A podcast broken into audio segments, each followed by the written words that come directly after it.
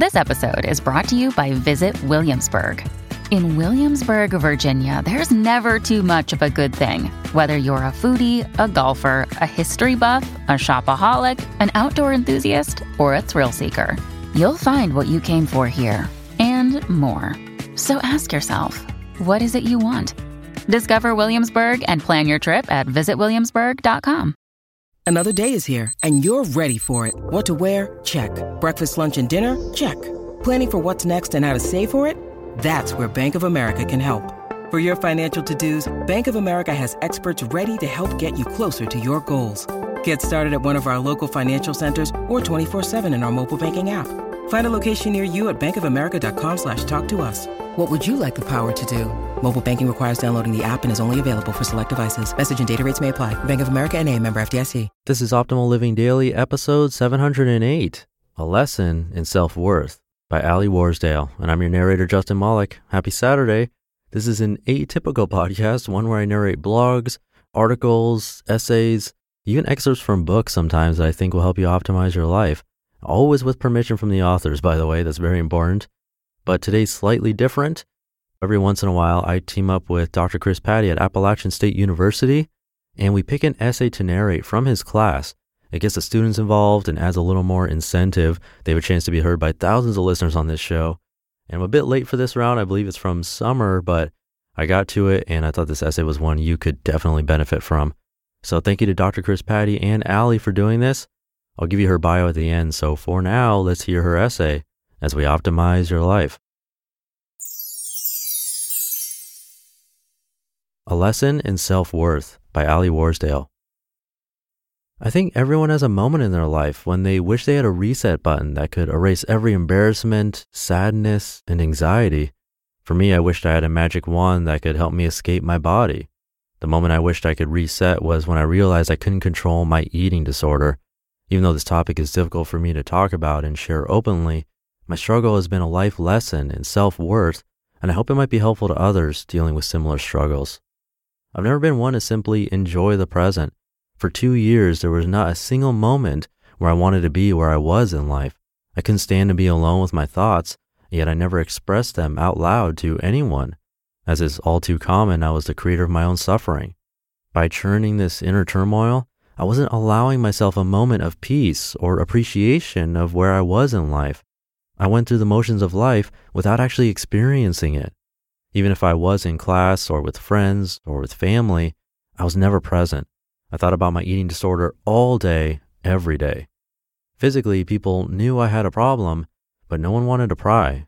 They chalked it up to the fact that I ran cross country and would say things like, oh, it's just because she's been running more miles. They'd say, her body just hasn't gotten used to the demands of being both a student and an athlete. I became the master of saving face and putting up an emotional barricade by acting like nothing was wrong. I suffered in silence until I could no longer handle the war going on inside of me. My reset button moment wasn't filled with feelings of self compassion or thoughts about how physically I couldn't sustain such a life any longer. Instead, I thought about changing for everyone around me, not for myself. While studying during the middle of fall semester, I knew I needed to call my mother for help. When I made the call, I could hear her voice drop until she couldn't speak through her tears. I stayed dry eyed. Telling my mother I only ate once every three days was heavy news, but I didn't think it warranted crying, not for me. My mother was expressing more compassion for me than I did for myself. The decision to be in treatment satisfied the sense of obligation I felt to my family and my friends. Just as I did before, I went through the motions of life without being present. I went to therapy. I went to the doctors. I was monitored while I ate, and all the while I was not actually taking a moment to acknowledge the progress I was making. This caused me to not truly care about recovery and ultimately to relapse. The problem I was facing after a year of attempting recovery was that I didn't value myself, nor did I know if I actually wanted to recover. I felt occupied with both shame and fear. It wouldn't be until a few years later that I came across Brene Brown's TED Talk, The Power of Vulnerability, and her comments on what shame and fear really boil down to a lack of worthiness. I didn't think I was worth the time and money being spent on treatment for my disorder, especially because I continuously lapsed back into my old patterns.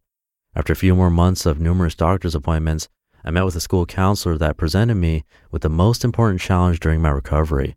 She said, Do the things that you love that make life worth living and be selfish. When she told me about this, I thought to myself, my whole eating disorder is based on my selfishness and my dedication to what I dubbed as my eating disorder brain.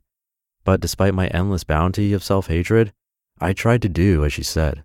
I started caring about my schoolwork again, engaging in class discussion, and pulling myself out of my own head and into the assignments I was doing. By using my daily runs as ways to value the present moment, I fell back in love with the sport I had begun to hate. I began to become the person I once was, only better. I was becoming gentle with myself. When I did the things that I loved prior to my eating disorder, I saw my worthiness as a human. I never knew the formal definition of the word meditation or what it entailed, but that's what I was doing when I would go for runs again or when I sat alone with a cup of coffee. I was appreciating, giving myself credit for taking steps to recovery.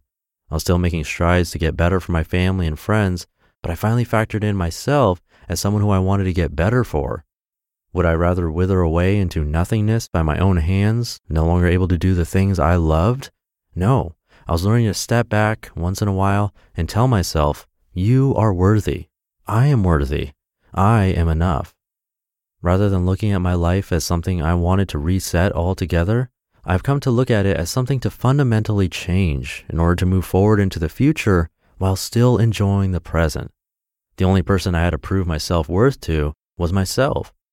Even though I still struggle with cultivating self compassion, I no longer resent myself. I no longer let myself suffer in silence or wake up wishing it were time to go to bed again. I no longer wish for a reset button. I am grateful. I am enough. And I am worthy. And so are you. You just listened to the post titled A Lesson in Self Worth by Ali Warsdale. Many of us have those stubborn pounds that seem impossible to lose, no matter how good we eat or how hard we work out. My solution is PlushCare. PlushCare is a leading telehealth provider with doctors who are there for you day and night to partner with you in your weight loss journey. They can prescribe FDA-approved weight loss medications like Wegovy and Zepbound for those who qualify. Plus, they accept most insurance plans. To get started, visit plushcare.com slash weight loss. That's plushcare.com slash weight loss. Hey, it's Ryan Reynolds, and I'm here with Keith, co-star of my upcoming film, If, only in theaters May 17th. Do you want to tell people the big news?